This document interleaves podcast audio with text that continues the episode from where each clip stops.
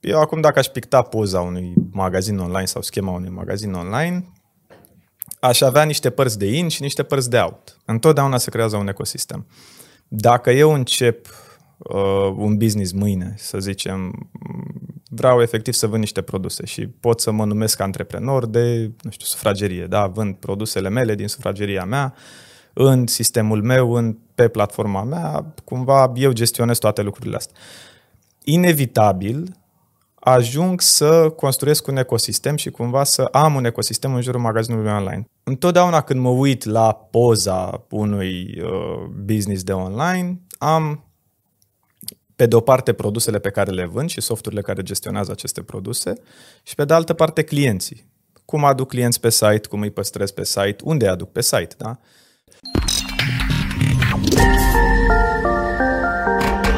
Salutări! Bine ați revenit la Complex Made Simple alături de Cristi Movila și Alex Goaga. Eu sunt Alex Goaga, el este Cristi Movila. Salut, Cristi! Salut, Alex! Astăzi discutăm despre un subiect pe care recunosc că îl stăpânesc mai puțin. Vorbim despre arhitectura unui magazin online.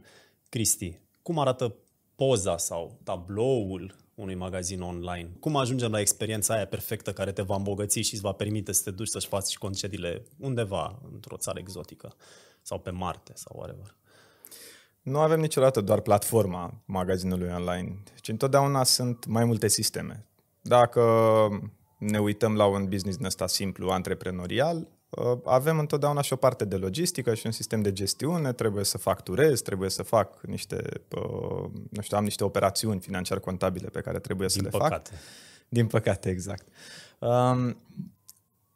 Uitându-ne la poză, eu acum dacă aș picta poza unui magazin online sau schema unui magazin online, aș avea niște părți de in și niște părți de out. In am întotdeauna produse, da? Unde duc produsele? Le duc într-un depozit. Ce am în care, ce soft gestionează acest depozit? Am un VMS, un Warehouse Management System. Înainte de acest VMS, ce soft folosesc? Îi folosesc un ERP în care mi-adaug facturile de intrare. Deja avem două softuri în această ecuație, în acest tablou. Avem platforma de e-commerce, care gestionează efectiv produsele, vin clienții, comandă, ne îmbogățim, mergem în Bahamas. Pentru a avea o platformă de e-commerce care să funcționeze așa cum trebuie, nu știu, să avem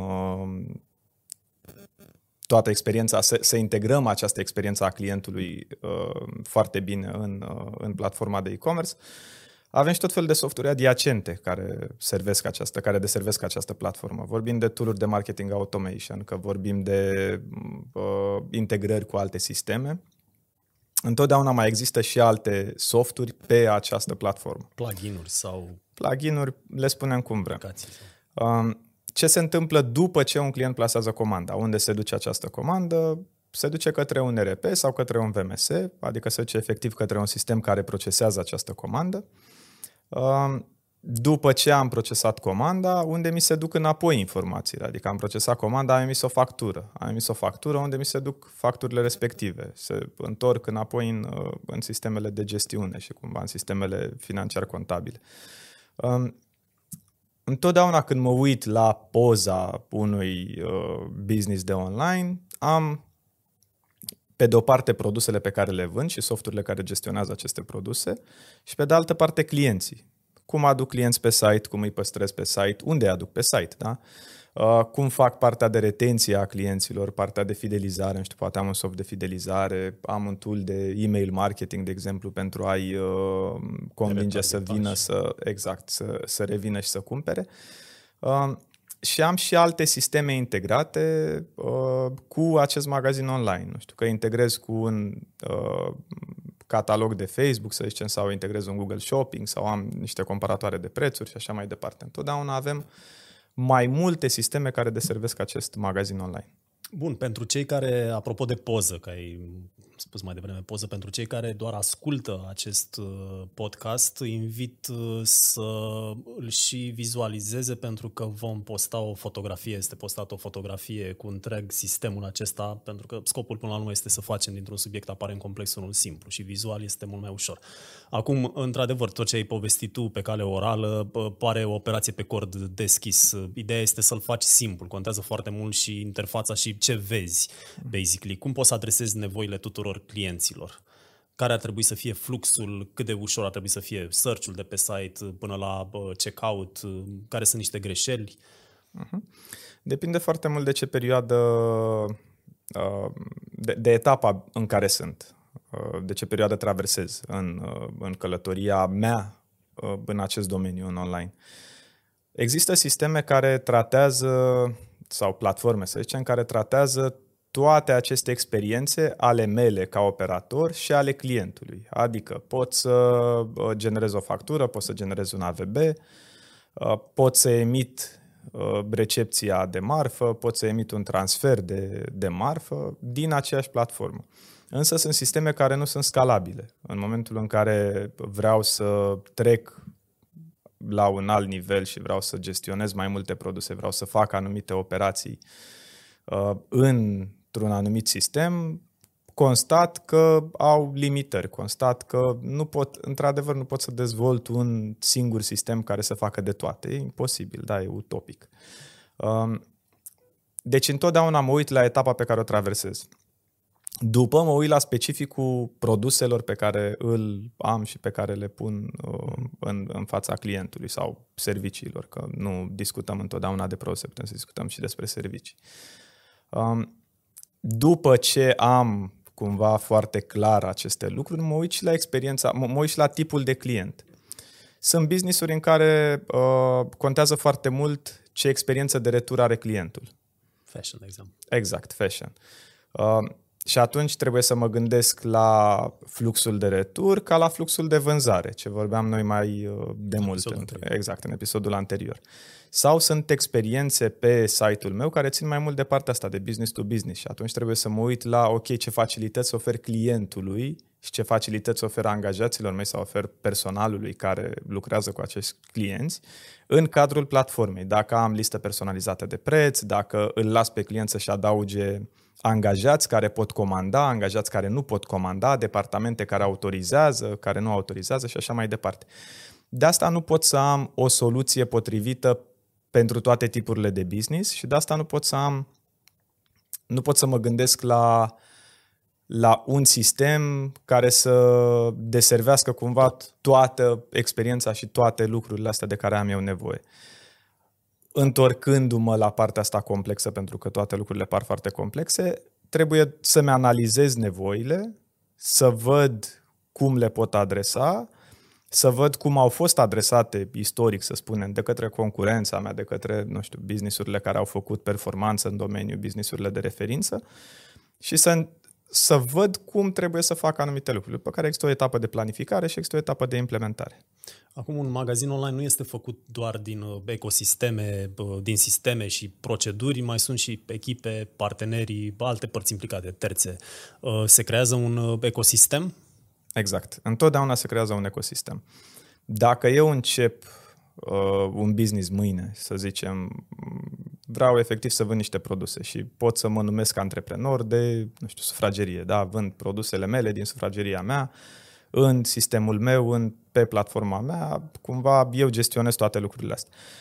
Inevitabil ajung să construiesc un ecosistem și cumva să am un ecosistem în jurul magazinului online, pentru că am aceste alte softuri, aceste operațiuni, aceste alte companii, nu știu, vorbeam de companii de fulfillment și așa mai departe, însă am și alte business-uri care pot presta anumite servicii, nu știu, campanii de marketing, campanii de social media, lucru cu influenceri, campanii de awareness și așa mai departe.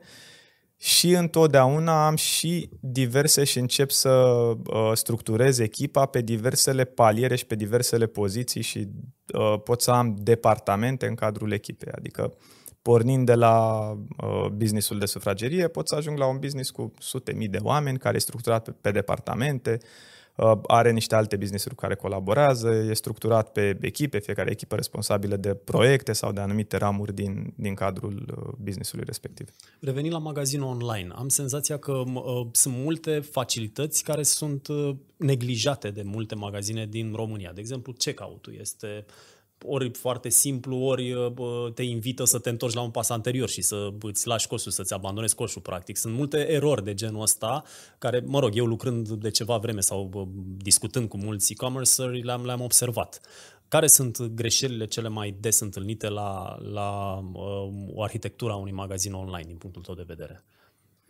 În primul rând, credem că un sistem ne poate deservi toate nevoile în orice moment. Exact ce vorbeam mai devreme. Asta e, cred că, prima greșeală și încerc să fac din acest sistem, încerc să-l customizez, încerc să fac tot felul de lucruri.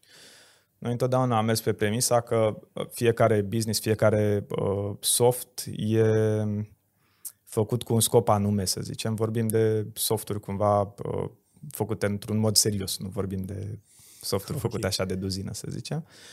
Și atunci trebuie să profit de funcționalitățile și de avantajele pe care le are fiecare soft. Asta e una din greșeli, adică mă aștept să facă marketing automation, nu platformă care nu e făcută pentru așa ceva, sau mă aștept să facă partea asta de gestiune contabilă, o platformă care nu are nicio treabă cu partea de gestiune contabilă și așa mai departe. Și asta e una din greșeli, că mă uit la sisteme și încerc să customizez pe specificul meu. A doua greșeală e că mă cred special. Foarte multe business-uri cred că nevoia lor e specială, cred că se pot diferenția cumva făcând anumite lucruri în modul în care au crezut ei că ar trebui făcut. Chiar vorbeam de curând cu un proprietar de business online, unul din liderii din România și spunea, băi, eu am tot customizat platforma și m-am tot gândit că ok, trebuie să fac asta, trebuie să fac asta, trebuie să fac software, însă eu trebuia să mă focusez pe produse. Că ce fac eu? Sunt un vânzător, nu? Nu sunt un producător de software, sunt un vânzător, adică nu trebuie să mă focusez pe software efectiv, trebuie să mă focusez pe produse. Am văzut exemple de business-uri care au un site mai mult decât jalnic și care vând foarte mult pentru că au un produs foarte bun și au o suită de servicii foarte bune. De exemplu, eu. Acum mă gândeam în trecut cum arătau magazinele și există Wayback Machine sau cum se chema treaba aia, de te uiți cum arăta eMag sau Altex în 2007-2006. Este una dintre întrebările mele preferate. Cum ar arăta arhitectura unui magazin online al viitorului din punctul tău de vedere? Peste 3, 4, 5 ani de acum, ce ar avea în plus sau diferit sau în minus chiar? Că până la urmă scopul este să fii mai eficient, nu neapărat mai complicat și mai... Interesant, nu m-am gândit la asta până acum, însă, asta facem podcastul. Exact, fac un exercițiu așa de imaginație și întotdeauna m-am uitat la UiPath și la partea asta de RPA ca la un lucru care era absolut necesar și va fi absolut necesar multă vreme de acum încolo. Unde a fost clue sau unde a fost povestea, unde au câștigat ei și tool-uri de genul ăsta, în automatizarea unor procese care nu se pot automatiza, adică efectiv avem un mini-roboțel care dă niște clicuri în locul nostru. Altfel ar fi trebuit să integrăm niște sisteme care nu puteau fi integrate. Și atunci dacă fac exercițiul ăsta de imaginație să mă gândesc la, nu știu cum arată sistemele astea peste 5 ani, aș vedea o integrare foarte strânsă între sistemele de care povesteam mai devreme, între ERP, VMS, tool-uri de CRM, marketing automation, platforma propriu-zis și, nu știu, un intelligent search și așa mai departe. Și tool-uri și diversi roboței de genul ăsta care să preia toată munca asta monotonă și munca asta repetitivă sau... exact, a operatorilor umani. Asta aș vedea și atunci lăsăm partea umană să se focuseze mai mult pe creativitate, pe partea asta care chiar aduce un plus valoare clientului. De exemplu, nu o să pot niciodată automatiza sau probabil e destul de greu să am un algoritm din ăsta și un soft de AI să învețe ce experiența ar trebui să ofere clientului, de exemplu, în momentul în care el nu mai vine la noi. Deci nu mai vine pe site, efectiv. A cumpărat, avem un client care a cumpărat, a avut o frecvență de cumpărare foarte mare, după care n-a mai venit pe site. Cum ar trebui să-l aduc? Eventual pot să trag o concluzie și să-mi dau seama de ce nu mai vin. Dar cum să-l aduc? E destul de greu nu să... Există, totuși nu e automatizat puțin și asta prin retargeting, nu poți să-l bagi într-o bază de date și să-l retargetezi. Nu te referi la ceva uman, să te duci către el, să-i scrii un mail tu ca... Exact. Chiță, hai înapoi, te rog frumos, că mi-era dor de tine. Nu, exact. Vorbesc de interacțiunea asta umană. Uite, chiar vorbeam zilele trecute că am avut o experiență pe un site foarte, foarte mare în momentul în care mi-am cumpărat un sistem de sunet. Tot de la ei mi-am cumpărat sistemul de sunet acum 3 ani. Deci frecvența mea de cumpărare pe acel tip de produs era odată la 3 ani. Ce s-a întâmplat în următoarea zi după ce am primit sistemul de sunet acasă? Era site-ul plin de recomandări de sisteme de sunet. De parcă cumpăr ca pe, nu știu, pâine. Asta e o automatizare, dar nu-i făcută cu cap. Asta e problema. Exact. Și atunci aș lăsa operatorii ăștia umani să focuseze mai mult pe a învăța aceste softuri și pe a customiza aceste softuri fix pe comportamentul clientului și pe nevoile clientului. Pentru că dacă le lăsăm să învețe, ele se vor optimiza în modul ăsta, exact ce spuneam. Îmi vor recomanda în continuare sisteme de sunet pentru că așa au concluzionat după recomandarea, după ce au recomandat către 90 sau 95% din clienți, le-au recomandat produse similare cu astea pe care le-au cumpărat și au continuat să cumpere produse similare și atunci cumva se gândesc că, bă, e ok, probabil și clientul ăsta va cumpăra în continuare. Unde crezi că se, cum să zic, gâtuie cel mai mult dorința clienților de a cumpăra pe un site? Deci ei intră hotărâți pe site-ul cristimovila.ro să achiziționeze cămăși, de exemplu, și la un moment dat se opresc din procesul de cumpărare. De ce? Unde se blochează cel mai des această voință? De exemplu, în cazul meu personal, deseori abandonez coșul pentru că nu este anunțat încă din start cât mă costă coletul, cât costă transportul coletului. Avem un user journey, da? Deci pornim de la aterizarea ta pe site și spunem, ok, ai ajuns pe site, poți să-l părăsești în momentul în care ai ajuns pe site, la prima interacțiune, poți să-l părăsești pentru că, nu știu, s-a încărcat greu, de exemplu, e simplu. L-ai părăsit, ai ieșit de pe site că n-ai avut răbdare. Poți să ieși de pe site pentru că nu ai văzut produsele pe care le căutai.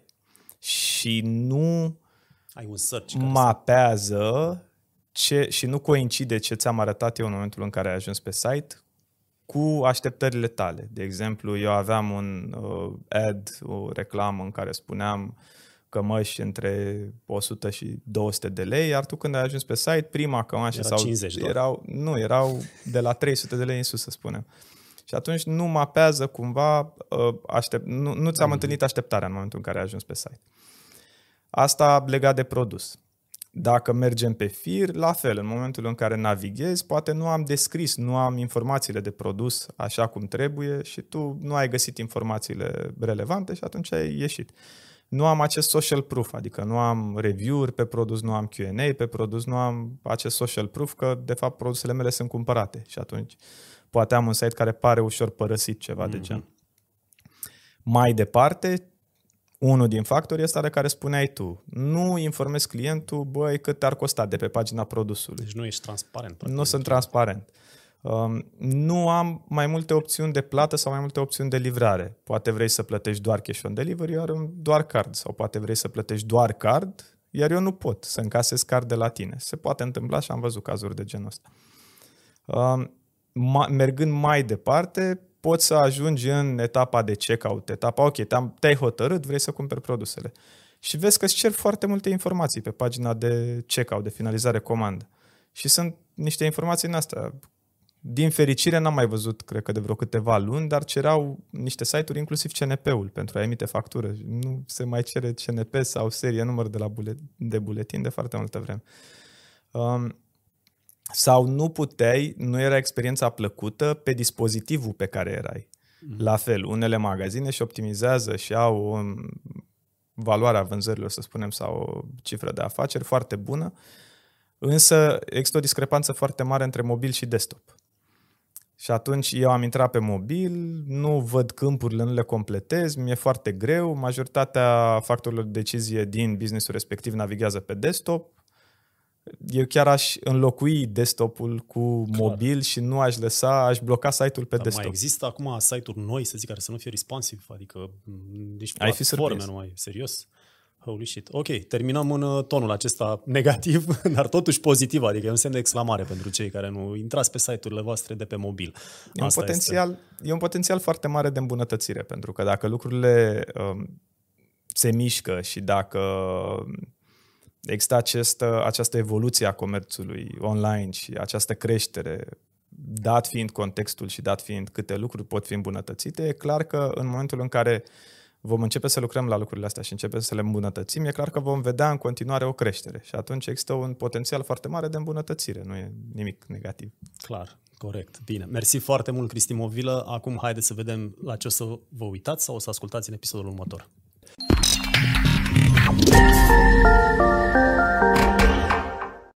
În încercarea asta de a ieși cumva din cutie, Dacă România e o cutie, ok. Ne-am obișnuit cu toții să stăm așa cu minți pe bucățica noastră și să, așa spun cu toții, în mod tradițional, businessurile din România. Să stăm cu minței în bucățica noastră și să încercăm să ieșim internațional. Citeam un studiu al Pew, zicea că undeva la 76-80% din români românii care stau pe internet, au cumpărat din afara țării. Deci există voința aceasta de a cumpăra, dar noi nu prea ieșim.